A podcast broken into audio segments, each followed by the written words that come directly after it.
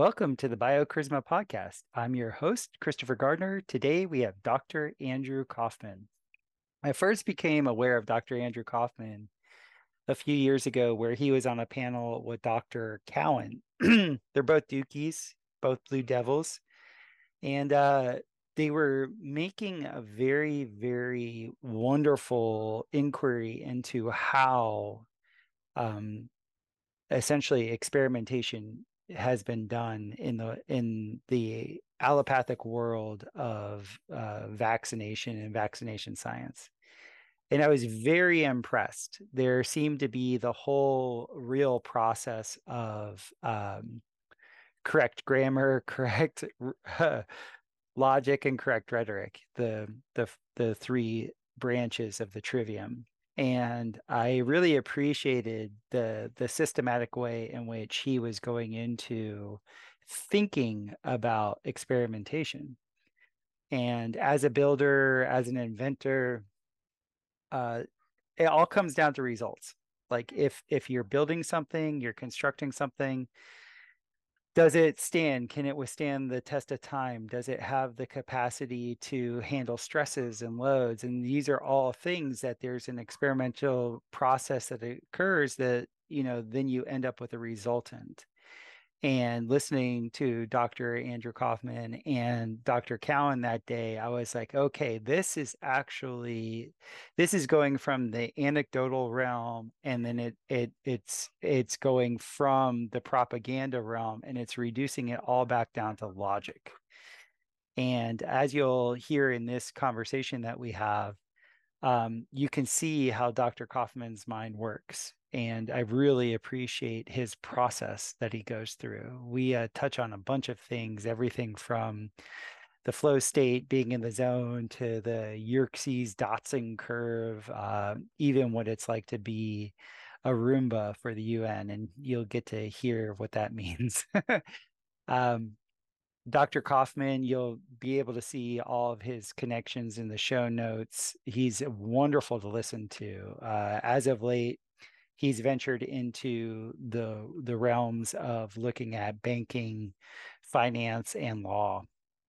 So this was a nice uh, touch up for me in in hearing how there's so many people that once you like start to peel the onion you always end up getting to the law no matter what and uh, it's a it's a beautiful thing to behold. So enjoy this podcast with dr kaufman and i'll see you on the other side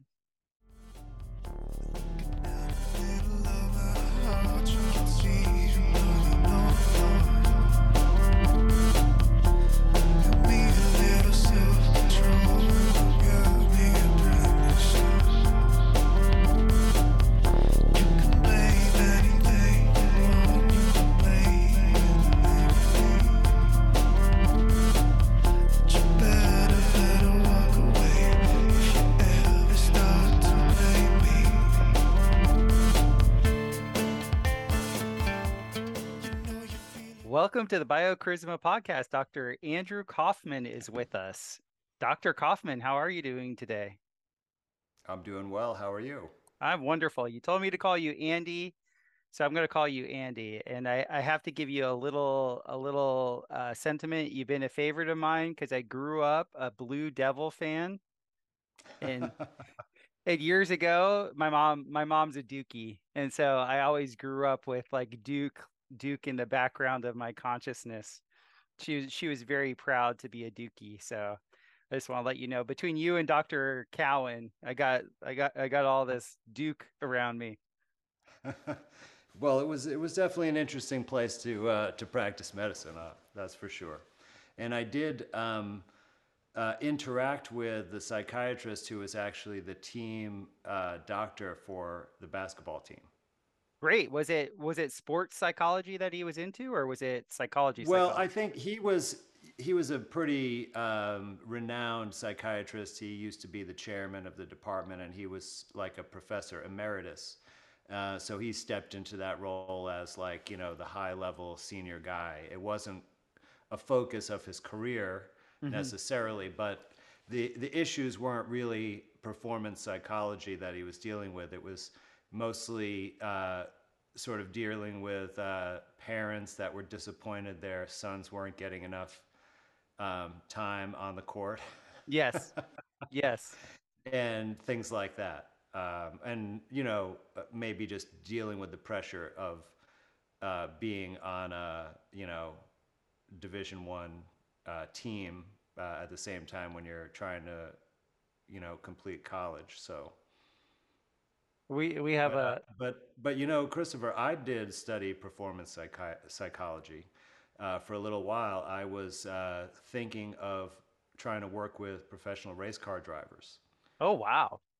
Yeah, and I actually did give some lectures at some driving events, and um, I studied with uh, uh, the leading guy in that arena. Um, Jacques Dallaire is his name. So I, I, actually went to the Charlotte Motor Speedway, spent a day with him. He went through his uh, techniques and approaches uh, to to the coaching, and uh, it was pretty fascinating stuff. That's wonderful. Um, I've always been very interested in sports psychology. Uh, I played college football at Michigan State under Nick Saban, and I was a field goal kicker. And so uh, we had sports psychologists, like it was like a mandatory thing for us to go to. And so I was, uh, I think it's called Jacobson's relaxation technique, where you like start in your toes and you take a deep breath and you relax and you work your way progressively up through the body. And yes, I was like, uh, progressive muscle relaxation. Yes. And I did that as a 19 year old kid. I'd never done any type of uh, meditation knowingly. And by the end of that whole process, I was like a new person. Like all the tension that was in my body. And I didn't know anything about pranayama. I knew nothing about yoga at the time. So this was like one of these like really cool ways that uh, at least at my university, it, it it put me in a state of more of a I guess you would say a surrender state. I would I don't know what that would be from a brainwave perspective.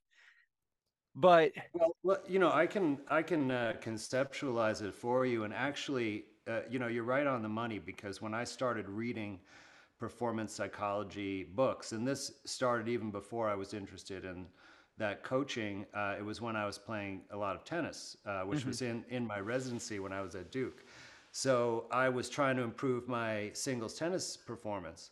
And I realized that essentially it was like a Western approach to meditation because the, you know, hyper arousal, too much anxiety, uh, too much, you know, negative thinking when you make a mistake interferes with your ability to focus. And there's something called the Yerkes Dodson curve. And this is uh, something you can look up. It's uh, some Harvard physiologists came up with this um, around the turn of the 20th century.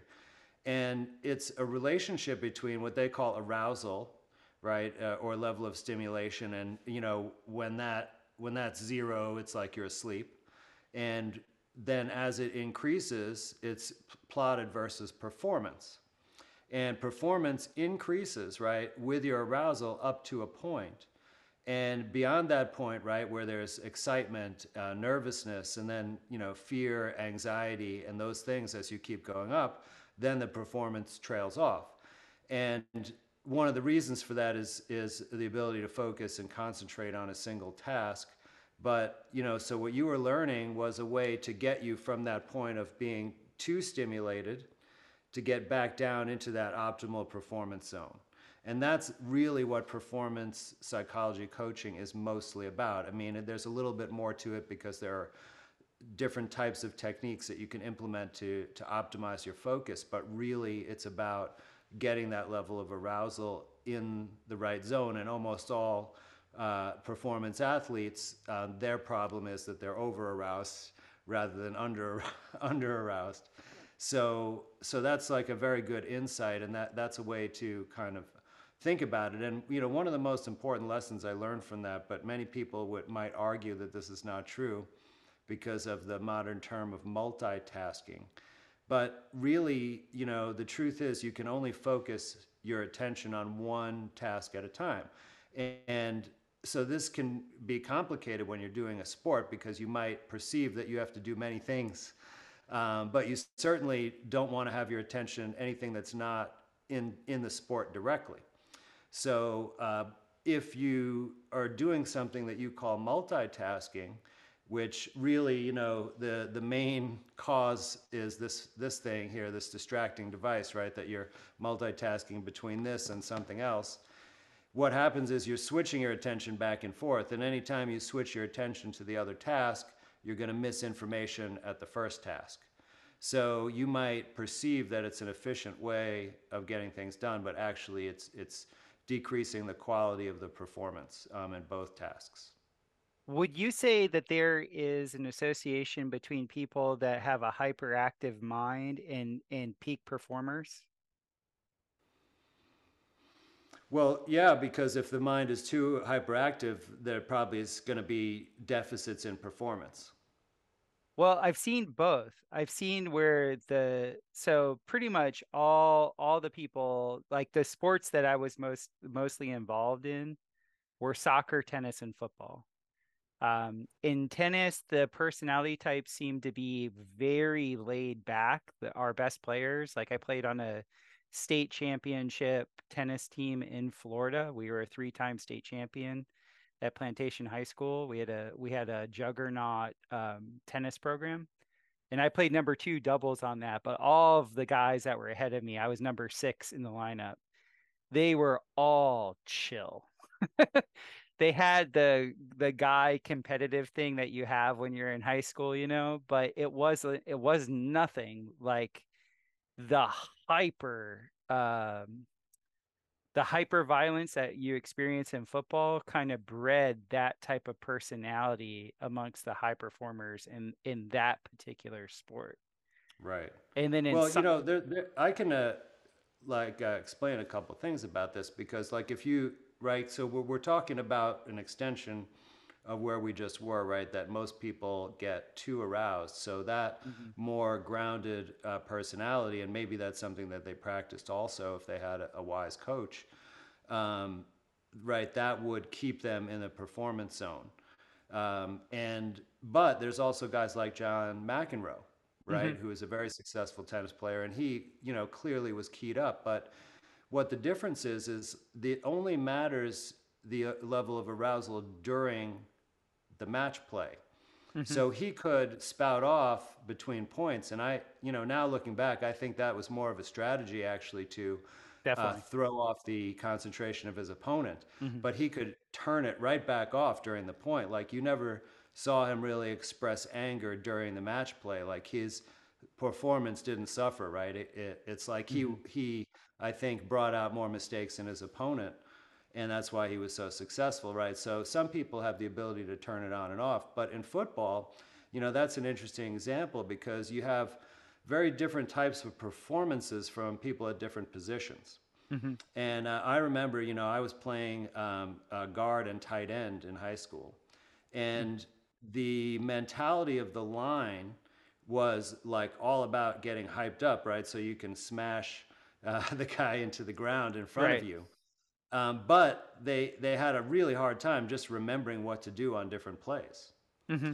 Now, if you're in the you know position of running back or quarterback or wide receiver, right, you have a lot more intellectual tasks, decisions to make, um, etc. Like that, a lot of different things that you're doing from play to play. You know, as a blocker, you're only doing a couple of different things.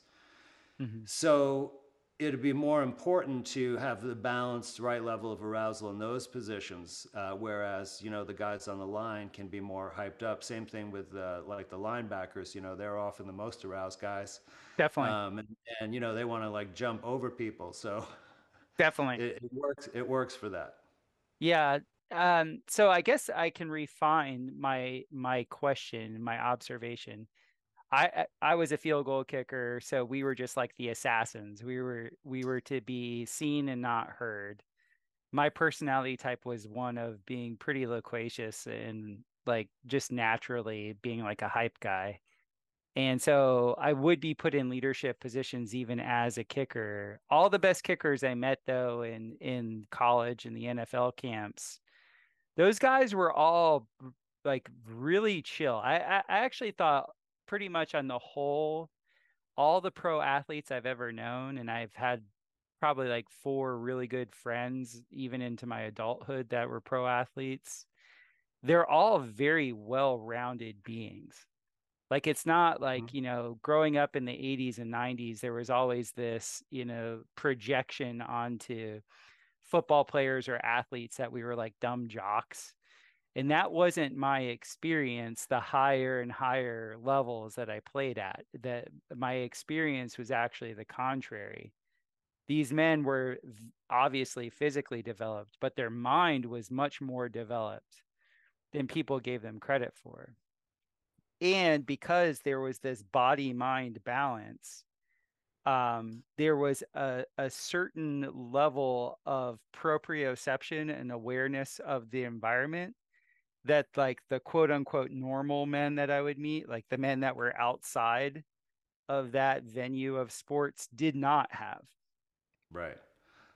And I well, really, that, you know, that makes sense because you know, as you get up into higher levels of performance, the the strategy and the situational awareness become more and more paramount, right? Because the level of uh, play and skill is higher.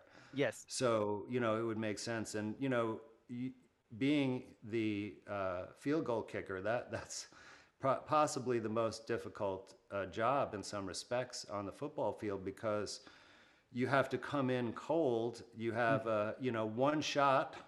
Yes. And you know that if you miss it, right, everyone is going to be like you're going to be the cause of uh, of the devastation. Yeah. Um, so that puts a lot of pressure. It's like you know, team sports are much easier on you psychologically because you can rely on your teammates to uh, boost you up and to take their share of responsibility. Like if you know if you're uh, some random player uh, on the field and you totally mess up a play, no one might not even notice it.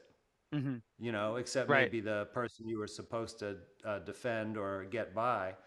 And but if you're the field goal kicker, right, you, everybody is looking at you. Uh, yes. You know, when you come out there. So, so it's a lot of pressure. It's more like an individual sport.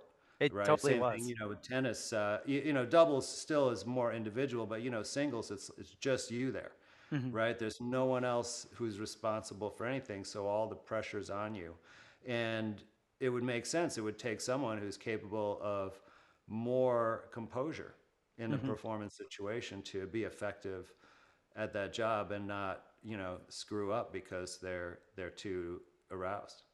Yeah, I it was framed for me one time, which I thought was extremely effective. That the field goal kicker is like an assassin, and I love that because the second I heard assassin, I was like, okay, you get the job done, but you're not seen.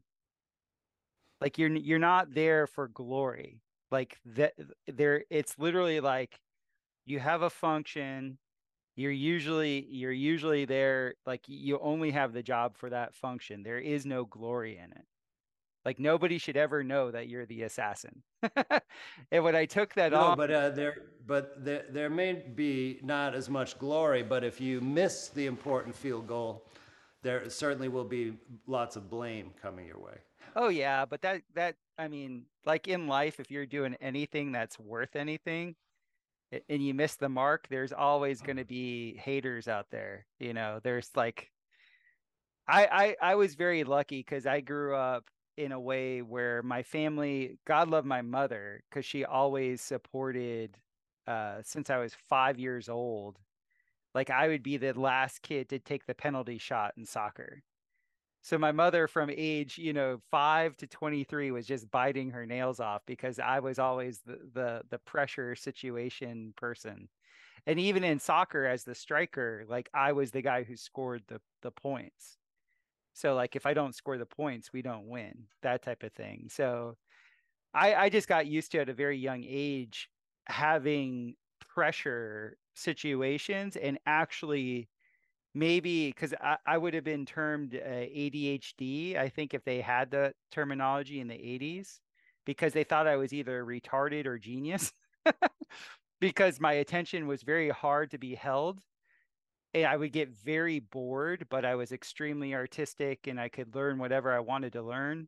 So I was more of like a right brained, in my body boy. Imagine that.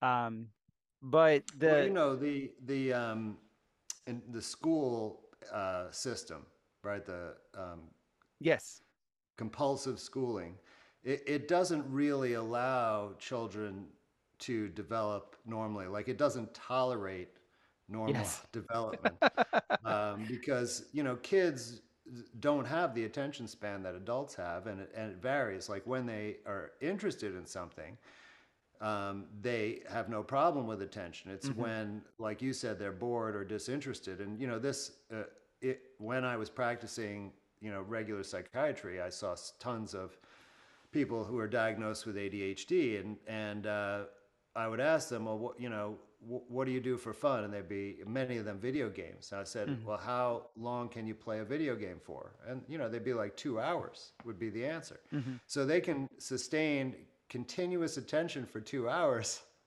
on a video game. That means their attention's normal.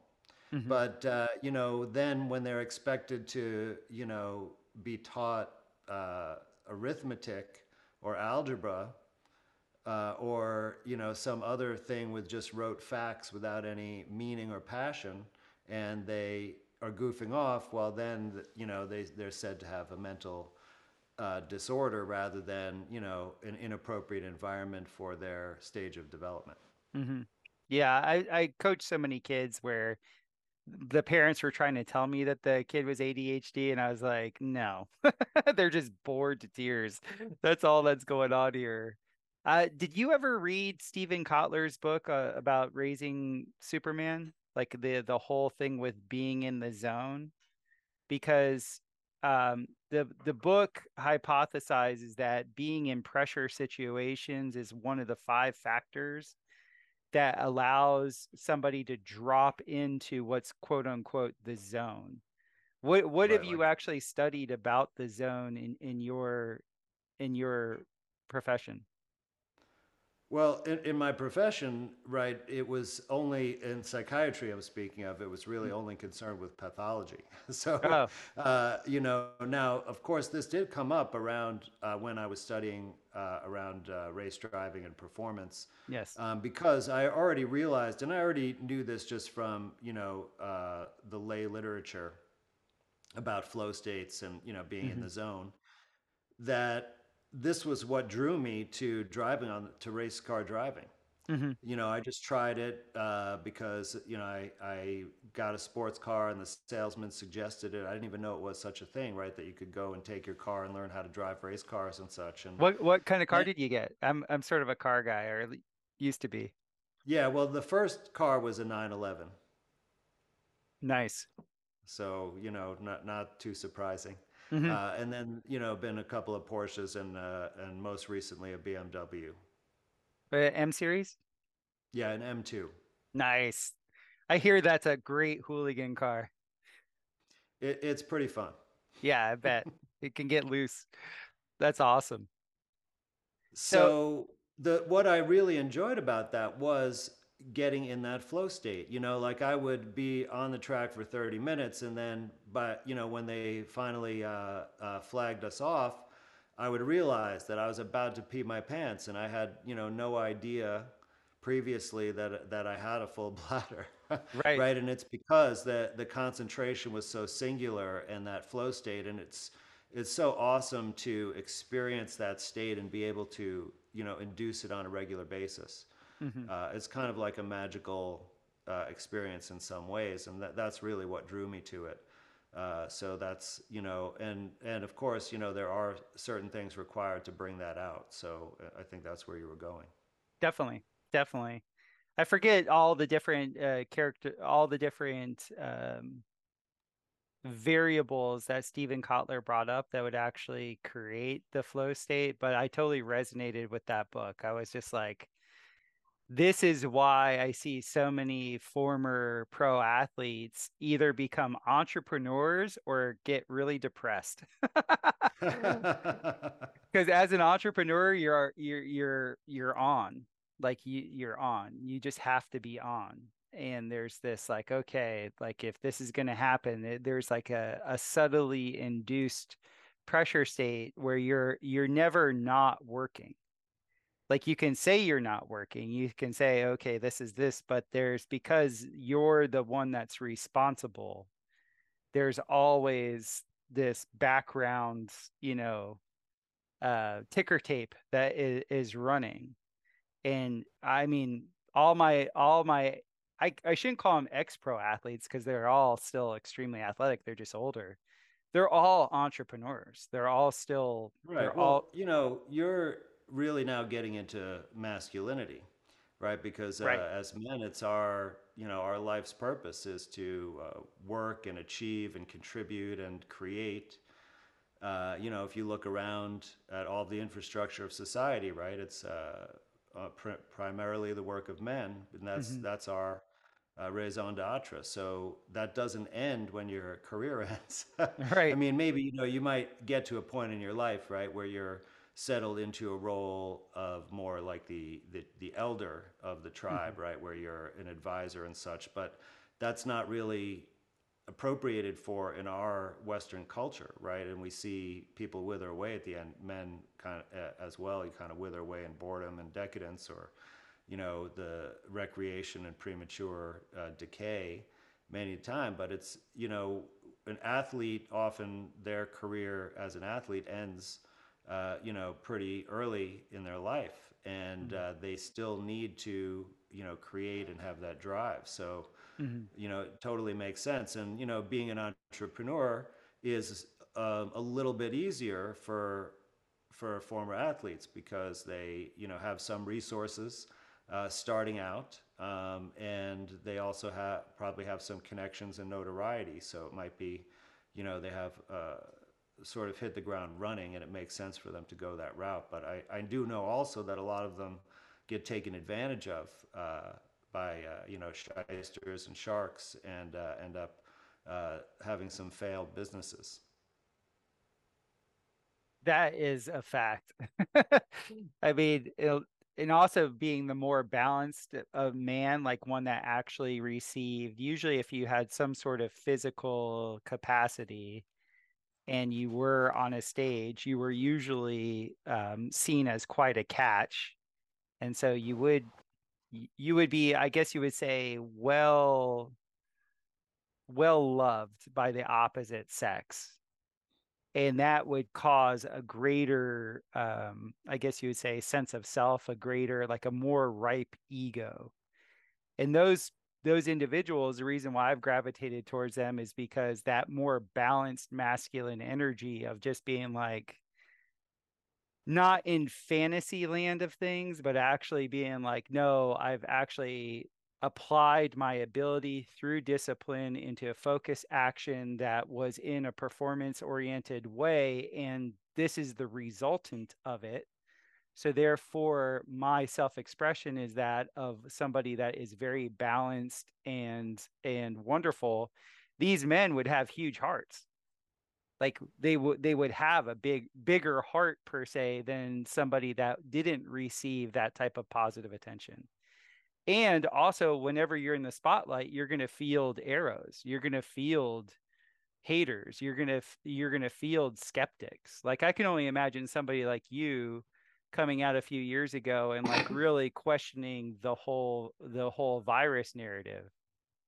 Like the amount of arrows what i'm trying to say is like the ego the the mature ego that you must have to be able to feel that type of detraction that can only only a very balanced very well i guess you say uh, uh an individual that has correct jurisdiction with their creator could actually field that type of onslaught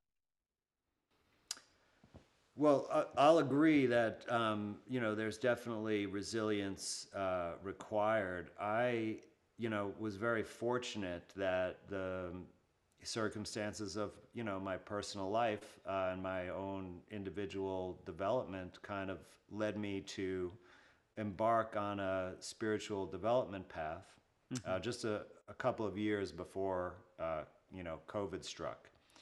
And I didn't realize at the time that I was preparing for something, hmm um, but I you know, just felt that I needed to address some issues and work on myself and become, you know, really to get on a path where I would continuously work on myself, you know, for the rest of my life. It's it's that kind of a commitment, and of course, I'm still uh, on that journey.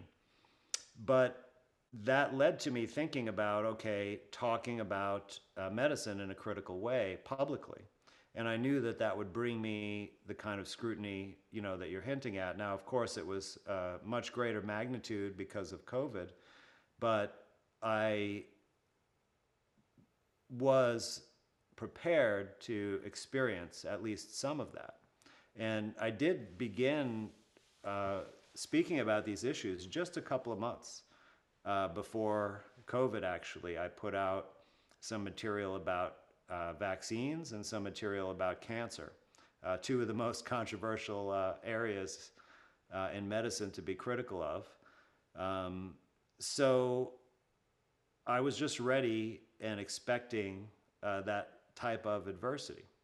Now, you know, I didn't experience the exploitation that professional athletes experience. So that, you know, could be another uh, factor to overcome, although there is some of it in in the medical training, uh, I don't think it's not to the same degree, uh, you know, as, as they experience.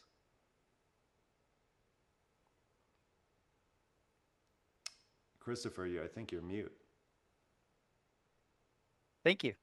Um, so I would actually like the audience to get a little background because I don't know how many of my how many of our viewers are going to actually know your background.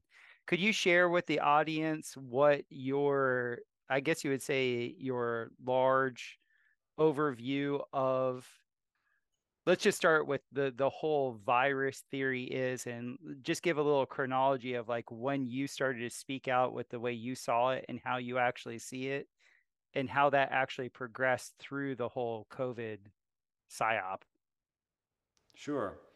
Well um, for some of you who don't know, earlier in my career, I worked in cancer medicine as a physician assistant, and then I went to medical school and specialized in uh, psychiatry and forensic psychiatry. But um, what happened was that I uh, originally um, I, I realized through observing the practice of medicine that patients really didn't get better with pharmaceuticals, which was the primary intervention. And someone suggested to me that I look uh, at this book by Kelly Brogan, A Mind of Your Own, and it criticized psychiatry um, and was consistent with my opinion. And but then it proposed, you know, doing things like an elimination diet and coffee enemas as mm. a way to address health problems. And so I tried it with uh, a colleague of mine who was struggling with some anxiety, and we both had an amazing experience just doing a 30 day elimination diet. And this kind of led me on a path to look outside um, conventional medicine and see what's out there. And in the midst of that, I came across uh, several things suggesting that uh, germ theory may not may not be fully true.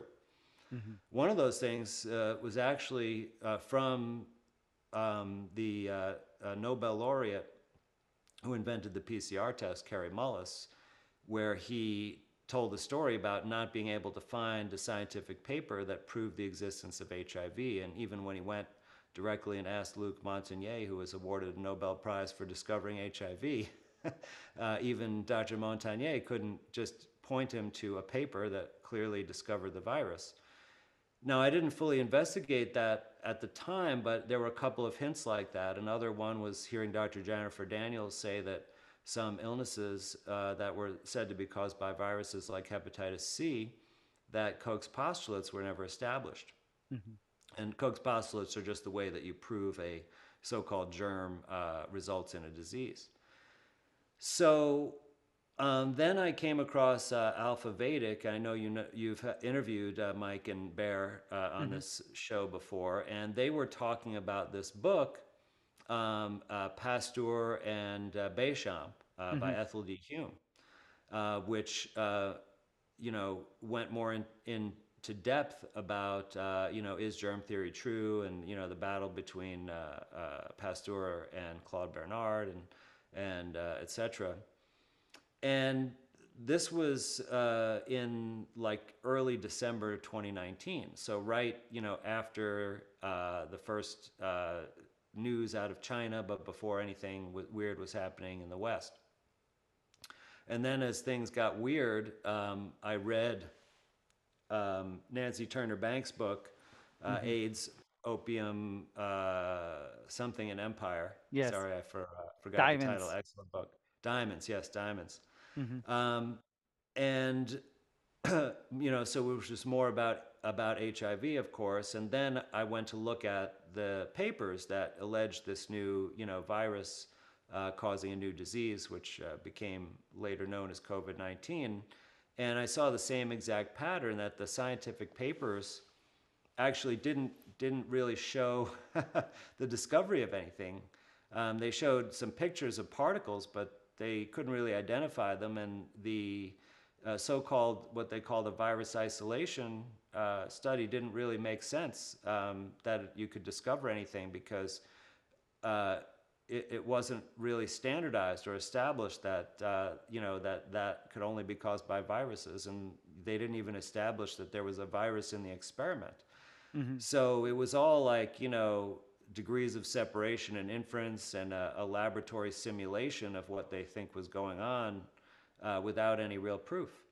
And you know, I then began looking for a lot of other viruses. And I went back, you know, all the way to the 1960s trying to see the first coronavirus that was ever allegedly discovered. And uh, ultimately, I learned that in every single case, uh, they never proved any of these uh, disease causing viruses really exist.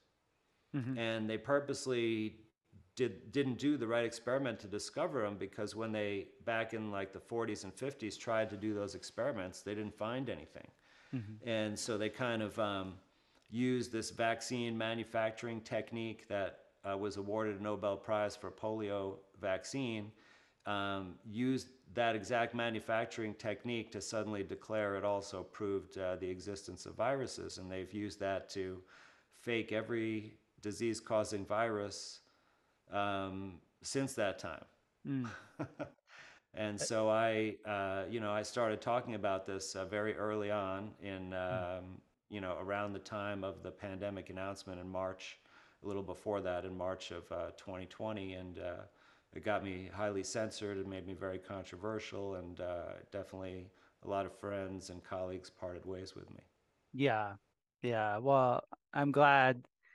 I'm kind of, I mean, that's, it's oil and water. Once you, once you see it, you can never not see it you know i've, I've known dr daniels for close to 10 years now and she said something very profound when i was first talking to her. Sorry about my dog. Um so the she said never she she was actually talking to one of her other guests and she said um don't ever puncture the epidermis and with it if there's any medical treatment where it's about puncturing the epidermis she was like that you can just you can just throw it right out.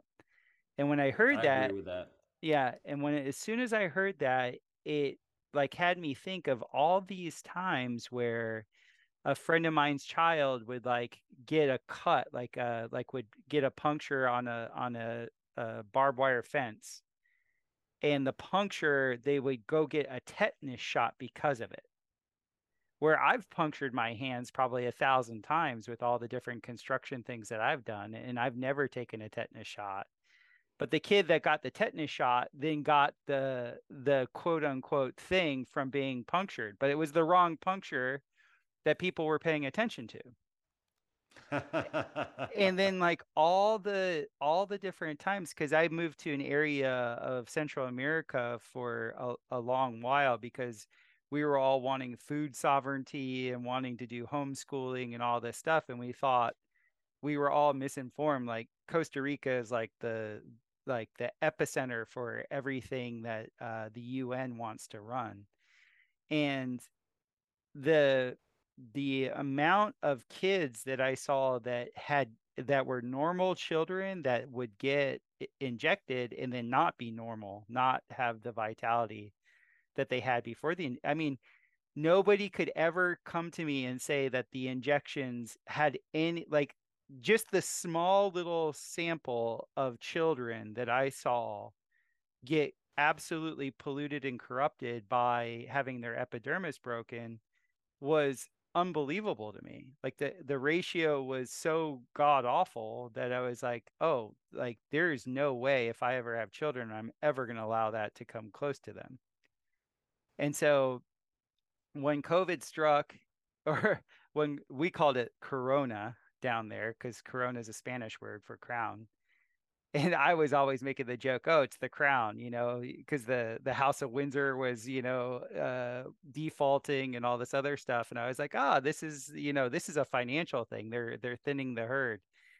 And I've actually heard a bunch of your talks where I really would like to get into your your view of the financial world because I think you have such a balanced way of actually show, showing the the not so subtle thread behind what was known as corona and the debt markets. Like i think I, I, in my system in in my being i know they're one and the same but that'd be fun for us for you specifically to explain how you actually see how those are connected.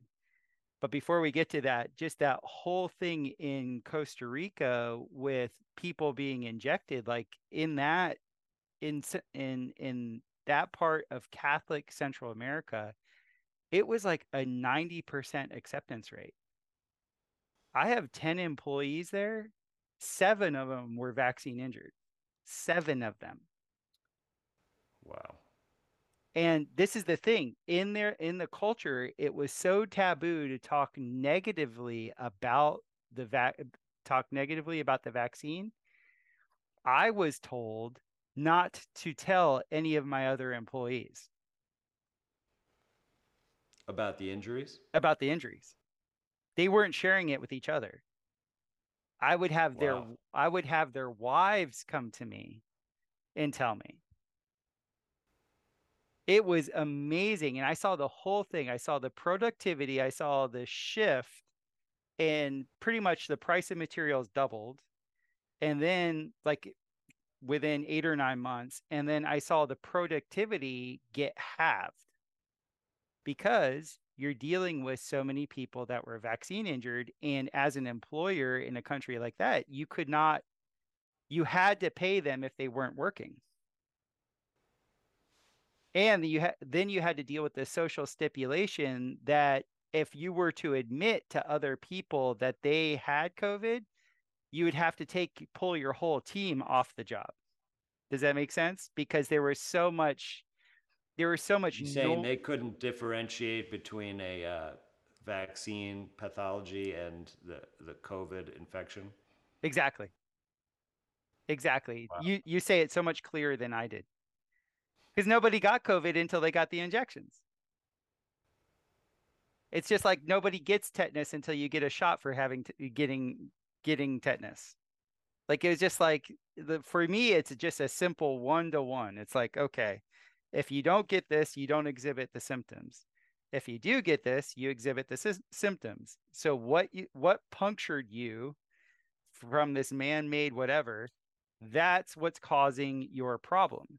It's very simple, but the the the program that was being run and I don't know what it was like in the states because I wasn't here, but and I don't have a TV. I would just have to listen to people about their interpretation of the propaganda was it was so taboo to even say anything negative about the vaccination because they just felt so lucky that they got to get the vaccination because they did the whole game of like oh there's not enough you know like the dr- like the drug yeah, dealer yeah, just yeah the the false scarcity and like okay we just happen to find you know a few million shots for you guys and then they're all proud that they got it and it was just it was insanity like it was i never thought i was going to leave costa rica till that like I, I thought I was going to be a lifer down there. But after seeing how that one psyop completely destroyed the any any social equity that you could have with a person if you didn't agree with the the state's mandate of being having your epidermis broken, being jabbed. Like you could have employed them, given profit sharing to them, given them loans, you know, paid for their kids to go to school. None of that mattered if you didn't agree with the jab.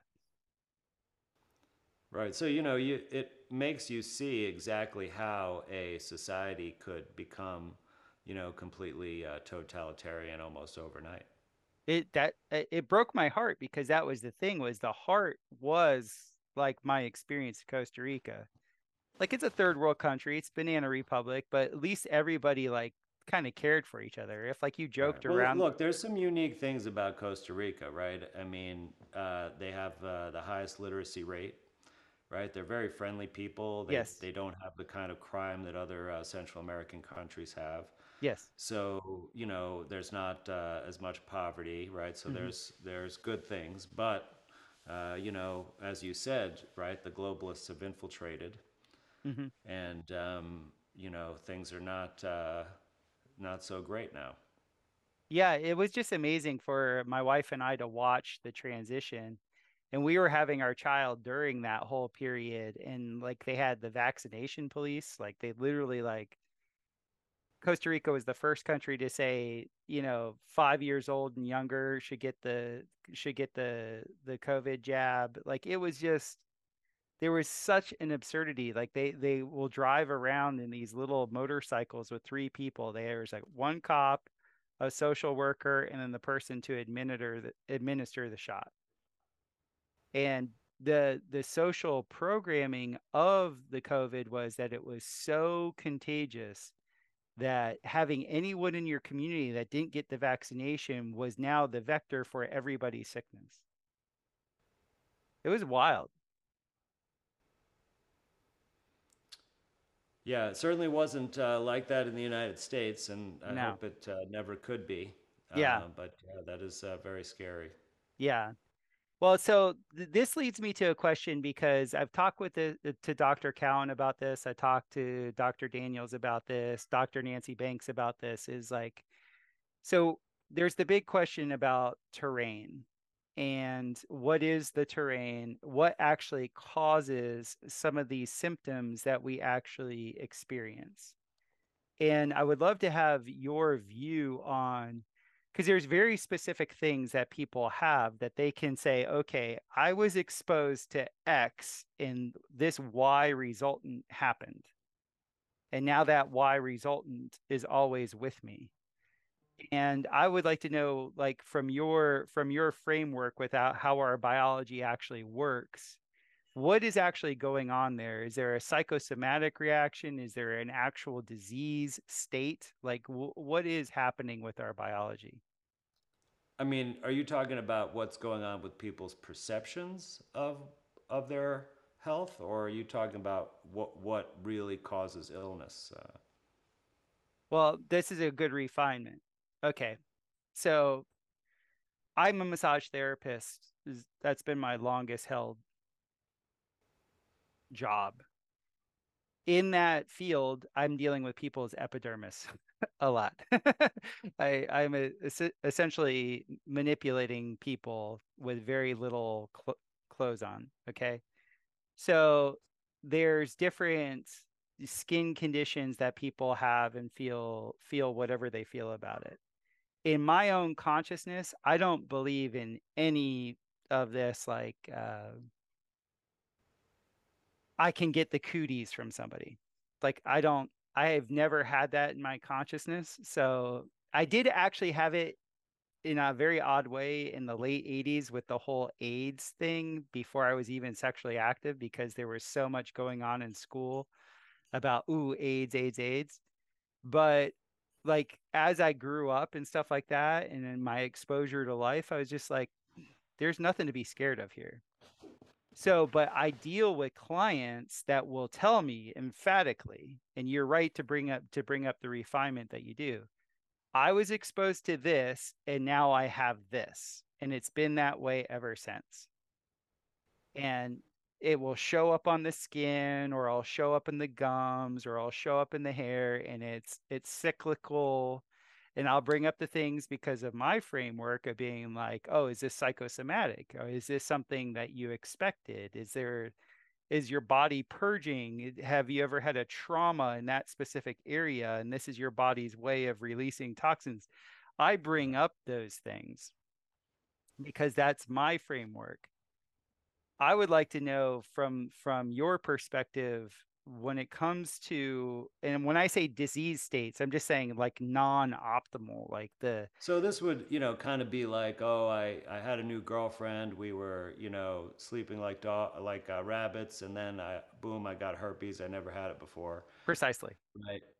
So, you know, th- there's basically uh, a combination of um, indoctrination about sickness that we get from, you know, almost infancy with logical errors, errors of reasoning uh, that brings about those conclusions.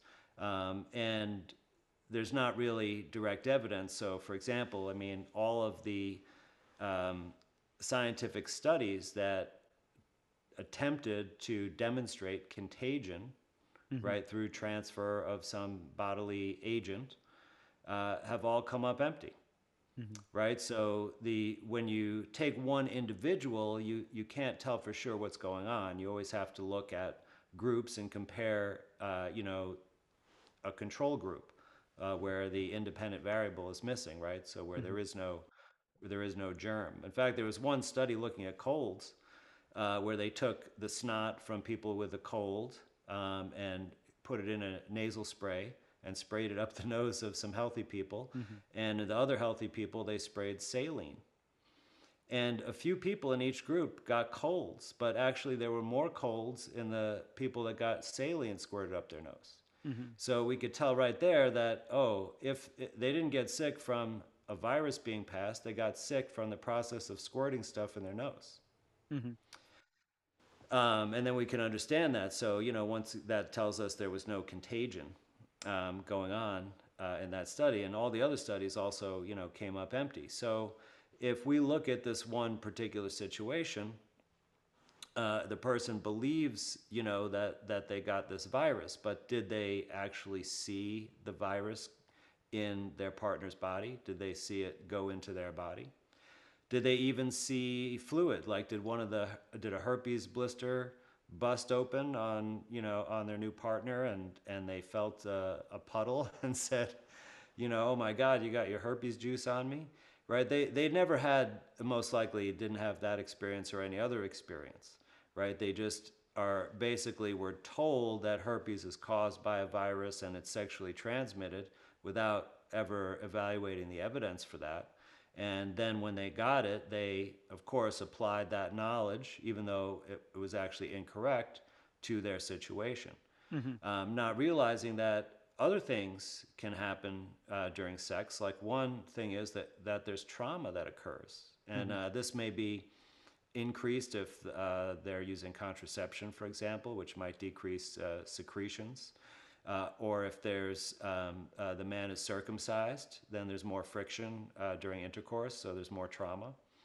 And it could just be that their own body responds to the trauma, and their body's very toxic, and it brings toxins to the site of the trauma, and, and it causes a skin breakout. Mm-hmm. Um, that has nothing to do with the virus, but it uh, completely fits the scenario. Now, I don't know if that's true either, but I do know that um, secretions in semen, for example, have been looked at for toxic chemicals. And there have been uh, some studies that have found something like 400 man made chemicals in semen. Oh, wow. So if you're, you know, injecting a bunch of chemicals into your sexual partner, mm-hmm. um, that, that could cause some irritation and, and it could cause, you know, signs of an illness. Mm-hmm that's that's incredible. I never thought of that as that that being a like a concentration of toxicity. Because I've noticed that a lot. Like it's very obvious when you're doing body work on somebody, especially any myofascial work, wherever there there has been like a deep contusion or wherever like say somebody got shot or a, a deep puncture some sort of wound that that broke through the fascia the fascia will hold like it will hold a, an actual different charge than than the surrounding areas and it will actually it's almost like that charge the the difference in polarity will pull will always cause like an extra attraction like an extra flow of energy to that area. That's one of the things i've appreciated about a few of your videos too where you've brought up how inflammation is actually the healing aspect of the body. Because there's so many people out there believe like oh inflammation is the enemy. I'm like no no no no no. Like you got to understand it inflames because it's trying to right. protect that area. It's I very mean, much the, you know this this kind of goes back to uh, terrain medicine right? Which right. is kind of a broad uh, term. It's not a specific theory mm-hmm. but it, it's kind of like let's just look at how nature works there are certain truths about nature. And one thing we can always observe in nature is that nature always is trying to achieve balance. Yes. It's always trying to restore balance, right? And the same thing is true if we look at the nature inside our bodies. Mm-hmm. And what, you know, what does inflammation do, right? It it increases the blood flow to an area of the body. So that means it's bringing more nutritional elements, more helper cells uh, more functionality to allow that area to repair. Mm-hmm. And it's also, um, you know, causing the waste to be taken away, right? Because the it generally p- produces swelling, uh, which is infiltration with liquid, right, with water or mm-hmm. extracellular fluid, and that uh, dissolves the waste products and poisons that are there, and then it gets taken up in the lymph and the venous system for removal mm-hmm. from the body. And now, what I think people get confused about is that we often don't realize what's going on with our bodies, and we do things that interfere with the healing, like we suppress the healing, for example, or we're um, malnourished in the particular uh, raw materials that our body needs to fully repair the the healing process, mm-hmm. um, or or other things like we maybe we keep um, doing the thing that's causing the problem in the first place, and the body can never overcome uh, our constant uh, injury, you know, mm-hmm. uh, by maybe uh, eating the same kind of uh, poison junk food, for example. Mm-hmm. Um, and so the inflammation doesn't resolve, it can't complete its job and gets put in this chronic um, state. And that's what people you know don't want. Right. And so they're but they're what they're willing to do is use pharmaceuticals that shut down that healing process and suppress it. And even antibiotics uh, by the way this is probably one of the main mechanisms that they make your symptoms resolve is that they just turn off the healing uh, turn off the inflammation right um, but that but that is counterproductive because it, it interrupts the healing process. And what we should instead think about doing is try to discover what's keeping our body from completing this healing. You know, mm-hmm. what is it that we're doing? It's always something we're doing. We're, we're usually not aware that we're doing it, um, you know, but we are. And then we can a- a- adopt some simple principles. Uh, t- you know, like the, the most simple and natural way to help the body overcome a situation like this is is fasting. Yes. Right. Because uh, fasting takes away all the inputs uh, other than water to the body. It's important to drink water while you fast. Um, and it allows the body to use all of its energy um, to focus on completion of the healing.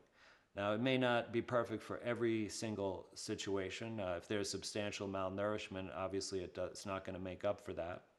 But in most cases, um, it will result in um, the inflammation being able to resolve. Mm-hmm. Yeah, I've had miraculous things occur with fasting in my own in my own system and for many many people that I've known. And um, whenever I want to get my body right or anything like that, if I just do like an intermittent fasting of just like carbohydrates, um, for the most now, part. That's not that's not fasting. no, I understand. but uh, that I call that intermittent eating because fasting is not eating.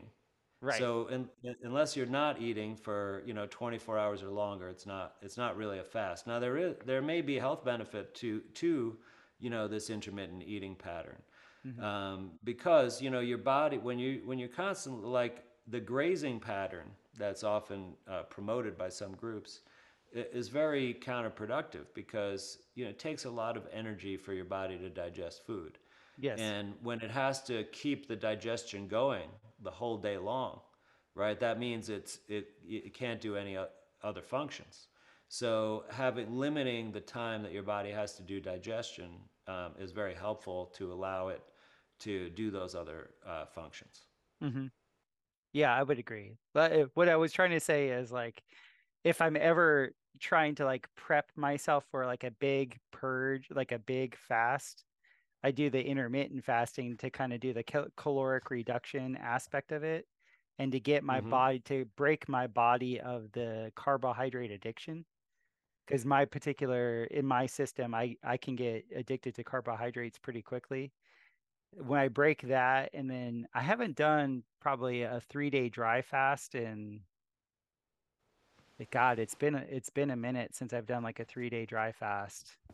But um, when I have done that, it's been remarkable for my system. Almost any aches and pains I have, it all goes away. All the all the excess inflammation in the system just it all just drops. It's it's pretty wonderful, and it's you know, eh, to me, that's just a sign of how divine we're created. It's like when you stop polluting the system, like when you just stop, you know, the the genius of our of our biology just takes over, and uh, it, everything you go into autophagy, it just everything cleans itself, and eh, eh, and you you become a, a much higher aspect of self. Right. No, it can be very powerful. I would, of course, uh, caution people about dry fasting that um, definitely don't attempt that unless you know that you're in a very well hydrated state to begin with. Like this hmm is, you know, animals can uh, do this because they uh, maintain a very good level of hydration um, overall. But in our modern culture, um, almost everyone I work with is is dehydrated. So make sure Yes. You, know, correct that first. And then, you know, I personally don't recommend uh, dry fasting, uh, but it is important uh, to um, drink water properly during a fast because the main, you know, justifications or reasons in support of dry fasting that I've heard from some other folks before, and you know, you may have a different opinion, of course, is that you know, one, if you drink water, it can initiate uh, digestion. So that is true, but you can prevent that by by limiting yourself to one cup or eight ounces uh, per 30 minutes, hmm because uh there's a certain volume required to expand your stomach that will initiate digestion, and it's a bit higher than that. So you safe uh, from doing that, uh, for example, um, during a during a fast if you if you drink the water appropriately. hmm Yeah, yeah. I should have been like I've I've only done one three day dry fast. Most of my fast I've actually used wa- I've u- drank water through the fast. So what I'm just trying to say is that I do agree overall with fasting as being one of the more curative states you can put yourself in. Um, we Oh had yeah, yeah. There's uh, plenty of evidence. we had scheduled we had scheduled for an hour. Do you have a little bit more time? Because I would love to get into what you're actually w- what you're up to at this particular moment and what you'd like to share specifically with with my audience. Yeah, sure. Um, I could go for like another uh, 10 minutes or so. Great, great. So, what are you digging into at the moment that just has you all excited? Well, I mean, I'm digging in always to more than one thing at a time. I mean, I have uh, two presentations I'm giving this week, but what I'm really most lit up about, uh, to be honest with you, is uh, law and finance and banking. Nice. And, um, you know, it's just, I've been interested in law for quite a while. That's why I went into forensic psychiatry. Um, but uh, I've been studying, you know, independently and with some teachers and courses over the past uh, few years. And, you know, it's related to the topic you brought up earlier about the financial system, and because we essentially are are part of this uh, crazy um, system of uh, currency, finance, banking, uh, et, et. That is, um, you know, not what they teach in schools. It's not what the financial pundits uh, say how it works. Like almost no one understands really how the system works. Um, but essentially, it has got you uh, being, you know, what what you could call a debt slave. And um, so, understanding how to get out of that, or how how that came about, um, how it affects you in your life, and then how to get out of it and and actually behave like a, a true you know man, living man that that you were meant to um, is, is what I uh, have been spending most of my time um, uh, learning and practicing. That's wonderful. That's wonderful. I believe, um, you know, I've been I've been in the Empower movement for a couple years. Like I've been subscribed to their to their uh, information. I've been I've loved Cal Washington. I was just at an event um, with uh, the the principal uh, over there at Empower. Um, I don't know why his name's escaping me, but but I David? actually helped. No, not David. Oh, because David's the back of the house. He does all the the web design and all that um, for them. I want to say, oh, I want to say Cliff or Clive or something like that. Okay, I've got a picture with him. Yeah, great. I'm so sorry uh, that I am blanking on your name if you ever see this, uh, but but I actually helped pr- with uh, some of the research on the the vaccine um, uh, notice of liability. Oh, uh, wonderful. That's Um, excellent.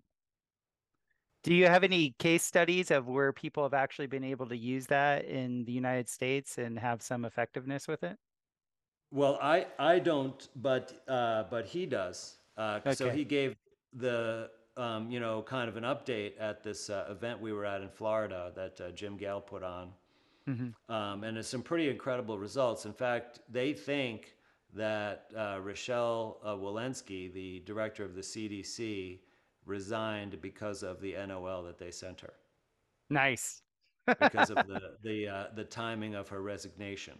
hmm Um, and they've had several other uh, public officials and uh, um, CEOs step down as a result of uh, receiving a number of notices from them. Um, so I think it's quite effective. And I'm really excited that they're actually developing one for um, the geoengineering, um, you know, cloud uh, seeding, chemtrail uh, operations. hmm That'd be wonderful. Because do we do we even know who to actually send the NOL to? Is it uh, is Well, it that that's part of the work. I actually uh, talked to him a little bit about this um, because you know, for a while I was only aware of, of uh, a couple of the you know activist groups that are prominent on the internet, and didn't realize that it was really quite simple to find out how this whole operation works. Because if you just go on any search engine and put in cloud seeding companies, Mhm.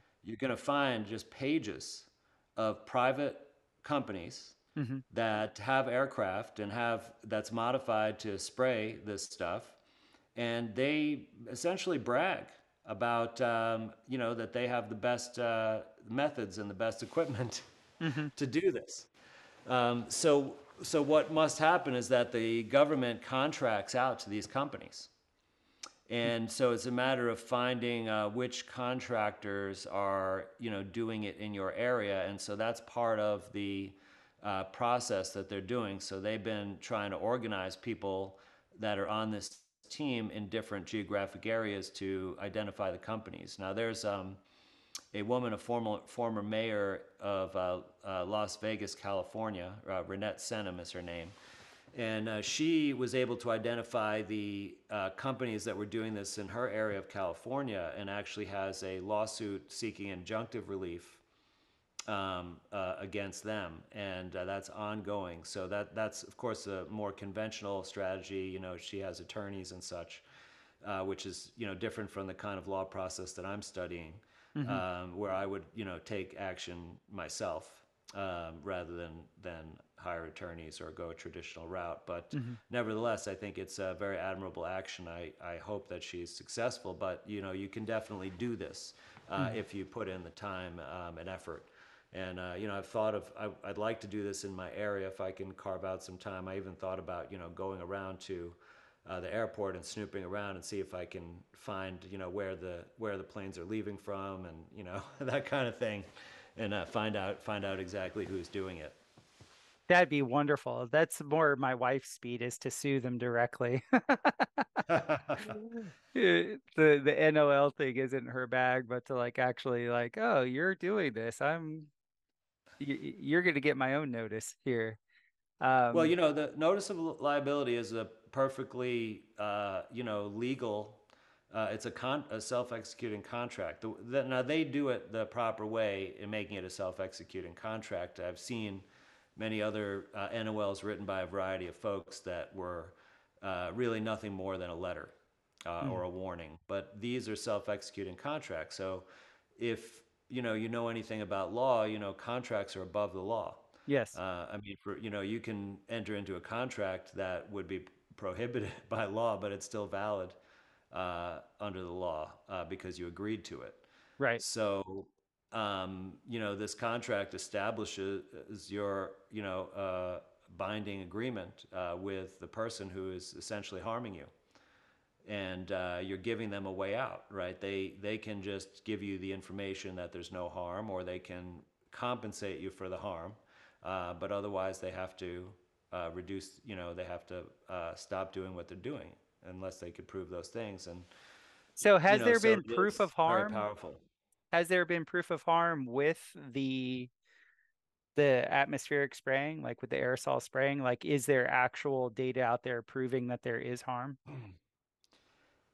Well, uh, there would have to be for them to be successful with the NOL. So they're, you know, they're gathering the information. I haven't, um, you know, directly looked into this. Like I've definitely observed, um, like trees and such that I hypothesize. For example, uh, like two summers ago in central New York, a very strange thing happened. In the middle of the summer, um, a bunch of uh, certain varieties of maple trees dropped their leaves. Mm and um, some of them turned turned yellow and brown. Okay, but this was you know like I said in the middle of the summer, and there was you know the official explanation uh, from the um, state agency that said it was from some kind of mold. But the thing is, it was very dry conditions that summer, and the leaves that fell were not moldy. Like they didn't Mhm. have black spots. They weren't all damp and you know uh, like falling apart. Uh, instead, they were bone dry, like as if they had a chemical burn on them. hmm And I strongly suspect that there was some spraying operation that you know resulted in that damage. Now, I didn't go and do chemical testing to see if it matched the kind of things that they're spraying, but I imagine that other people have, uh, you know, people I know have definitely done uh, soil samples and such and found like high levels of things like barium and strontium uh, and aluminum, which are you know reported by various federal agencies and some of these companies as being some of the things they're using in these operations. hmm I'm actually critical of some of the activists in this space that they don't do more, uh, you know, research uh, to find direct evidence. Um, there is also, you know, like they could look at, for example, because there's a lot of um, people claim that you know these things in the air that they get into people's lungs and can cause respiratory disease. Well, it'd be pretty easy to, you know, cough up some sputum and test it for heavy metals, and someone should should take a look at that. Now, another uh, independent scientist, Clifford Carnicom, uh, also did gather some significant evidence. Actually, he uh, did a very easy and wise protocol, and other people can do this too. Is that you, he put um, a HEPA filter outdoors um, on the days that they were spraying and just ran it so that anything that, that was in the air got stuck in the HEPA filter. And then he could take the HEPA filter and uh, mix it with uh, you know a solvent and and then do an analysis on what's in it. hmm So, um, and his data is is all published in the in the public domain. So, so you know that that's the evidence that I am aware of uh, at present. But I, I'm sure there's more to it if I spend some time looking for it. You would appreciate. I read uh, when I was under the wing of um,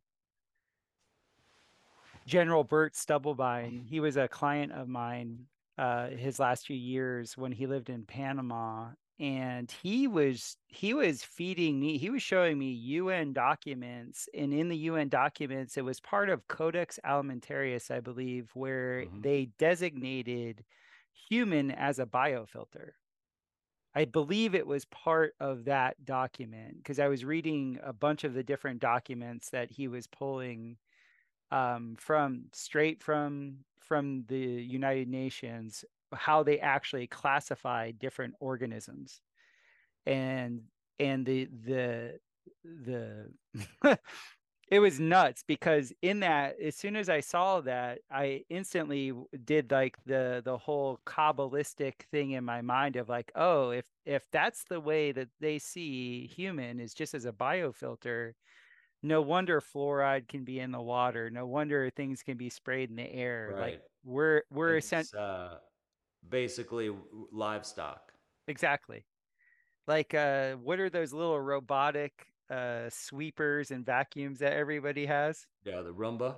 the roomba? We're we're like the little biological bipedal roombas for the un Well, you know, the the basis of Codex is right that we are not competent enough to know what is safe to eat and how to grow food and right. medicine to be safe. Uh, so we have to be, you know, nannied by the state, um, you know, which is how you are with, you know, a child or a pet. yeah yeah and so do you ever get into that with the, uh, have you gotten into that yet with your law studies about the correct legal designation for yourself Uh, Well, yeah, of course, and and really, it's the same thing. Is that the way that we generally operate until we learn how the system works is as a minor or an incompetent, right. And that's why we're not allowed to actually have all our natural rights, um, and that's why we're not allowed to manage our estate and you know live in abundance as as we're meant to. hmm Uh, we just have an allowance, and you know the um, the uh, basic uh, what is it? Universal basic income? That that that's the ultimate you know uh, child allowance hmm essentially like that they want to manage uh, every uh, man and woman in society you know with an allowance like a child Yes. Yeah. We we are a ward of the state until claimed otherwise, at least from their perspective. Well, the, So, you know, I mean, I think there's the the proper term for what we are is, you know, there's different ways to look at it. I mean, there's certainly in the legal system, there may be certain proper terms that you would have to uh, perhaps um, even change your your status to in order to be treated as you are, right? Which is a man or a woman, right. right? A living being, um, you know, on the land. Some people say uh, sovereign hmm or a sovereign, uh, you know, is accurate. Not a sovereign citizen. That's a, a made-up term that Yes. the government likes to use to say that you're, uh, you know, we're going to arrest you anyway. hmm But sovereign, uh, you know, is definitely the right term. But you know, you want to in in the legal system, um, you you are a natural person, um, and you'd like to probably be a national rather than a U.S. citizen. hmm I've just, you know, I the person I just bought our RV from or got our RV from, he uh he was telling me his whole process with that, and he's right there. And when I was in Costa Rica, one of the coolest people I knew down there, she went through the whole process of of doing that. And um it's very involved, at least the way they did it was No, like, it's not. It's uh, I mean, the I think it's essentially you uh, have an affidavit that first you send to the uh, attorney, uh, sorry, the the Secretary of State, and then after they receive it, then you attach the same affidavit to uh, your passport application, mm-hmm. and then you fill out your passport application a certain way, and you get basically that affidavit um, and the not- notice that you sent to the Secretary of State, right, who's in charge of our sort of uh, you know status in the country, um, and then getting the passport, which will um, encode that status on your identification document. That's really all you need to do um, to become a, nat- a national. There's actually in federal law a uh, process of naturalization where mm-hmm. you can change your nationality at any time. And the only requirement is that you basically, uh, you know, have some evidence that you did it. So you basically write on a piece of paper, I changed my nationality to whatever, and that's all you need by federal law to actually do it. So, but there are plenty of uh, you know folks out there who teach courses and have affidavits that they've used successfully that you can, you know, find out about. Um, you know, Copper Moonshine Stills is one uh, website, um, and then there's awesome. I'm in. i am I'm into stills. I I make all these different types of wood fired contraptions. Yeah, well, you can you can buy actual stills, copper uh, stills, um, on the website as well as get instructions on on uh, changing to become a uh, um, a national or a state citizen. But um, the let me just give you the name of the the course because I actually taken this course and I think it's good. It's called uh, freedomhubs.org. All right. Actually, it's learn.freedomhubs.org. Sorry. And that's uh, a guy named Dan, uh, I think Metzer, who teaches that. Learn.freedom. Daniel Mentz. Sorry, Daniel Mentz. Dan, what was Learn, that? What? Learn.freedomhubs.org. Got it. And it's a very thorough uh, course, and um, they provide uh, you know templates for all the documents that you would need and detailed instructions, and it, beyond just getting the passport. But they they also uh, you know interestingly show uh, video evidence of people uh, in a variety of traffic stops who just give the passport. These people don't have a driver's license. Mm-hmm. Um, uh, or necessarily insurance or registration, but they just hand over the passport card to the police, and they just, of course, let them go. That's great. Because uh, when you're a you know U.S. national, then you have your natural rights according to case law.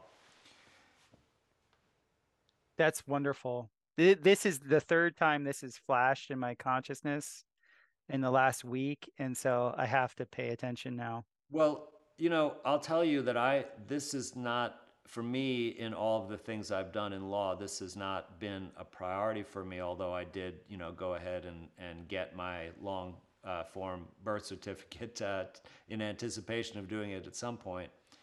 But I think it's going to be very, very important to do this now and hmm. soon mm-hmm. because once the you know digital currency uh, comes in, right, which we all know is coming because uh, you know everybody, all the officials have said it uh, to us. We don't know exactly when, but sometime in the future, that there's going to be potentially a category system of people, and um, that if you are you know a U.S. citizen, most likely you're they're going to have complete control of your account Right. Uh, whereas if you are a national, I think there's a very good chance that you'll still be able to, um, you know, amass wealth and uh, utilize the system without worrying about your social credit score or those things because they you're not contracted in once right. you do this. I mean, there's if you take that course, you'll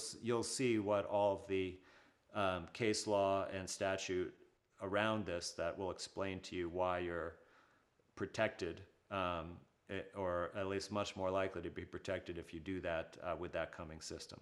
So I think you know that's that's why I'm making sure that I get this done now before you know it, it might be able that you could still do it after the new system, but it might be more difficult or you know nothing is guaranteed. So I would say do it now. Just for clar- clarification, you brought up long form birth certificate. How is that different than a normal birth certificate? Well, there's, uh, you know, I mean, anyone can look this up if you go to the issuing agency to get a birth certificate. That there are different options, and most people have birth certificates that are they're not the actual original certificate. They're a certificate of the certificate Right. and uh, they don't they don't give all the information. So what in a long form that it contains the birth information, like it's often called a certificate of live birth, might be Mm. included in it. So in other words, like the date and time of the birth, it includes the parents' names um, and that information. That's a long form, and Okay. you need that in, you need that information in order to to establish um, your your citizenship. Good to know. I'm going to my birth county in January, so I will get that. Excellent. Usually, you know, you can order these things online, and they might take like uh, my. I was uh, born in New York City, so it was through the New York City Health Department was the issuing agency, and hmm it took them uh, about eight weeks Right. to uh, to get it to me. Yeah. Well, I'm going to be going down there anyway. It's like right next to my parents' house where I'd have to go, so I I don't think it's all that big of a deal. All right. Well, Awesome. best of luck with that. I'm sure you'll be able to get it and uh, get through this stuff. Dr. Kaufman, Andy, this has been great. You've been a, a real inspiration uh, to me and my journey. I love the way your mind works, the process that you go through with thinking, how thorough you are. And um, I'm going to look into the majority of what you brought up today and get into it get into it further. This is just a great reminder of where my attention should be. So I thank you so much, and I, I look forward to uh, having our paths cross very soon. All right. That sounds great, Christopher. It's been a pleasure. All right, and I'll put all the links to your to where people can find you in the show notes. Fantastic. All right, we'll we'll talk soon. All right. Take care. Bye bye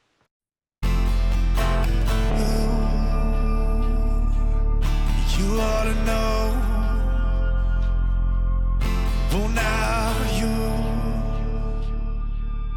you ought to know by now.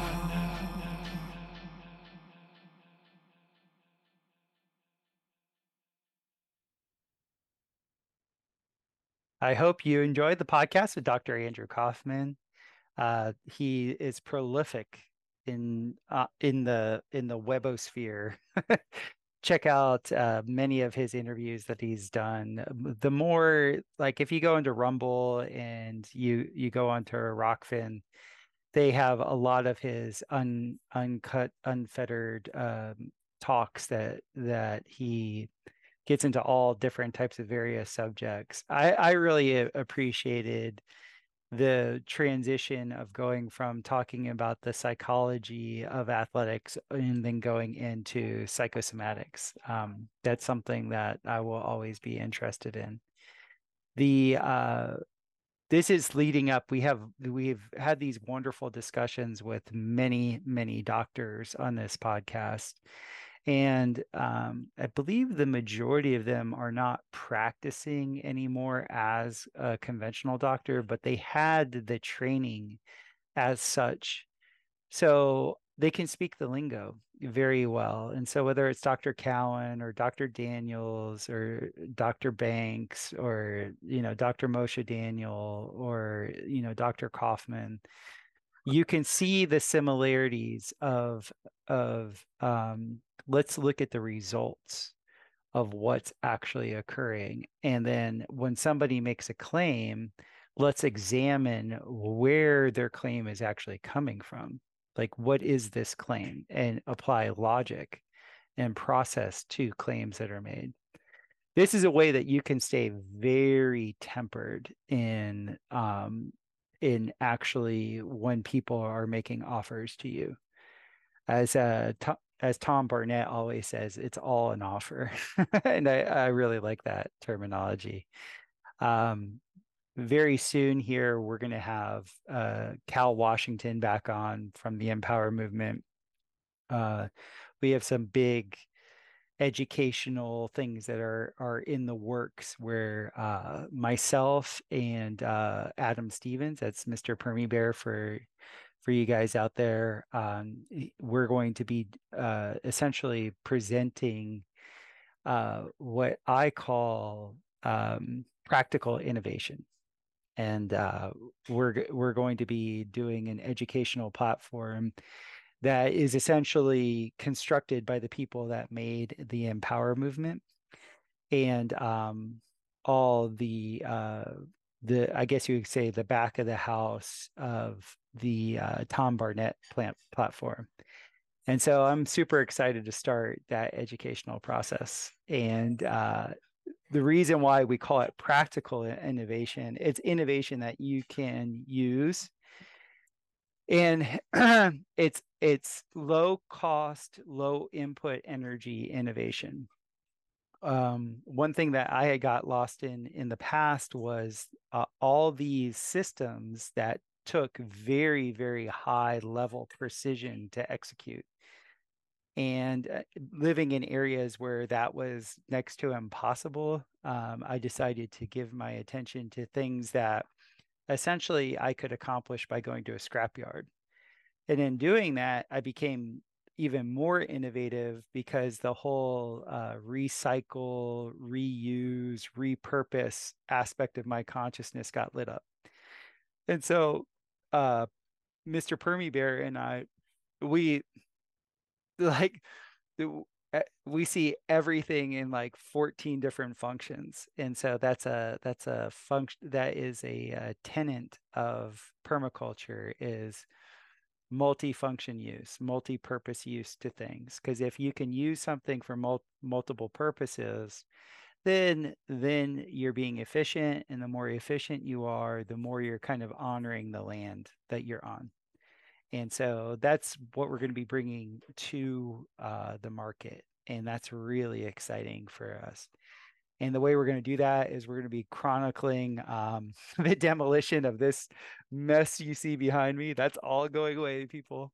Don't, don't, uh, I know nobody will be uh, sad about that, but this old farmhouse is going to get, get gutted and, uh, we're going to be showing all the little different things that we're doing to make the house um, more of like a uh what what I would say is I, I want to live the permaculture principles that I was living in Costa Rica. We're going to have a dry toilet system. We'll have both a wet and dry toilet in the house, um, but we'll have a dry toilet system so we can implement humanure. We're also going to have this whole system with um, doing our compost in our kitchen that is essentially uh, converted directly into worm food down in the basement. Uh, we're going to have aspects of the house that will use torrefied wood. We're going to have other aspects of the house that are going to use aircrete as an insulator. I'm going to be installing a rocket mass pellet heater. Um, so, and that rocket mass pellet heater will also be the hot water supply for my bathtub it won't be the only hot water supply, but it will be a supplemental hot water supply because you don't want to run that thing during the summer if you want a hot bath. So we're just going to be doing lots of really cool things. I have a um, a inverter air conditioning system that we're going to install that's direct solar to AC. So the summer months, um, we we can have AC directly from from our solar panels we're going to be doing that in the the old farmhouse and also just ripping out everything that's rotten uh, this house was not uh, built with uh, that much water management and we'll chronicle the things that would be actually interesting for you guys and uh, then we're when it warms up again we're going to get into some masonry dome action i hope you guys appreciated the Aircrete Harry um, episode that we did. Uh, that was so much fun for me to talk with him. I'm going to have a couple other people that are really into uh, what's known as flying crete, flying concrete, and uh, some other innovators in that in that space to show that um, you know you can become a mason pretty easily. And uh, when you look at the cost per square foot relative to how how long it lasts, how durable the materials are, I think you'll be quite impressed. So we're going to be bringing all this stuff to market. Mr. Permy and I have a lot of fun together. I'm going to be interviewing him in an uh, in-person interview, which should be awesome. And uh, so I'll introduce Mr. Permy to to you guys, and uh, yeah, we're gonna partner up with that. So that should be a lot of fun. So I thank you guys so much for all of your uh, super chats that you've sent, the donations. Um, if if you like what I'm sharing, uh, please donate. Uh, if you if it's easy for you, I've been doing a lot of Celestic profiles, um, and people are really uh, resonating with them. So at some point, I'll put a page up on the website that describes the Celestic profile, what it is, how it differs from other astrological readings, and um, and then I'll have like a a sign up sheet for that. So um, I'm not quite ready for that to be big time yet. I have my uh, hands in a lot of different um, uh, or I'm spinning lots of different plates right now. So thank you guys so much. There's going to be a series of different interviews that are coming out uh, between, um, I believe by the time this comes out, we will have um, Sharon and Brandon of the Over Sharon show. I believe that they are going to be uh, have a what type of pod would that be? It was almost like a, a pod about the chronology of my cosmology. I guess that's a cool way of saying it. Uh, that's we're going to bring that out because I do talk to most people about their cosmology. And uh, this is a way in which you guys can kind of see the genesis of um, how I've gotten to where I'm at at the moment. And um, then we also did another one um, let me see. That one is right here. I actually have that in the queue. Um, yeah, that's just a, uh, geez, I feel I'm sort of embarrassed right now. I'm forgetting George Hardwick. So George and I did one, and that was awesome. That flowed. It was snappy and that really gets into uh, the cosmology also. So those should be coming to market pretty soon here. Please like, share, do all the things that you can. Um, give me feedback in the chat. Join the Telegram chat. It's a lot of fun. If you're not on Telegram, uh, get with it. The Telegram is awesome. Uh, I also have an audio only. If you're consuming this only on video but want audio only, I do audio only on Podbean and um, I believe Podbean is still distributing to uh, Spotify, but I have to check on that. And um, yeah, and then also Telegram has an audio only also. So once again, you guys are great. The the super chats, the like, I mean, come on.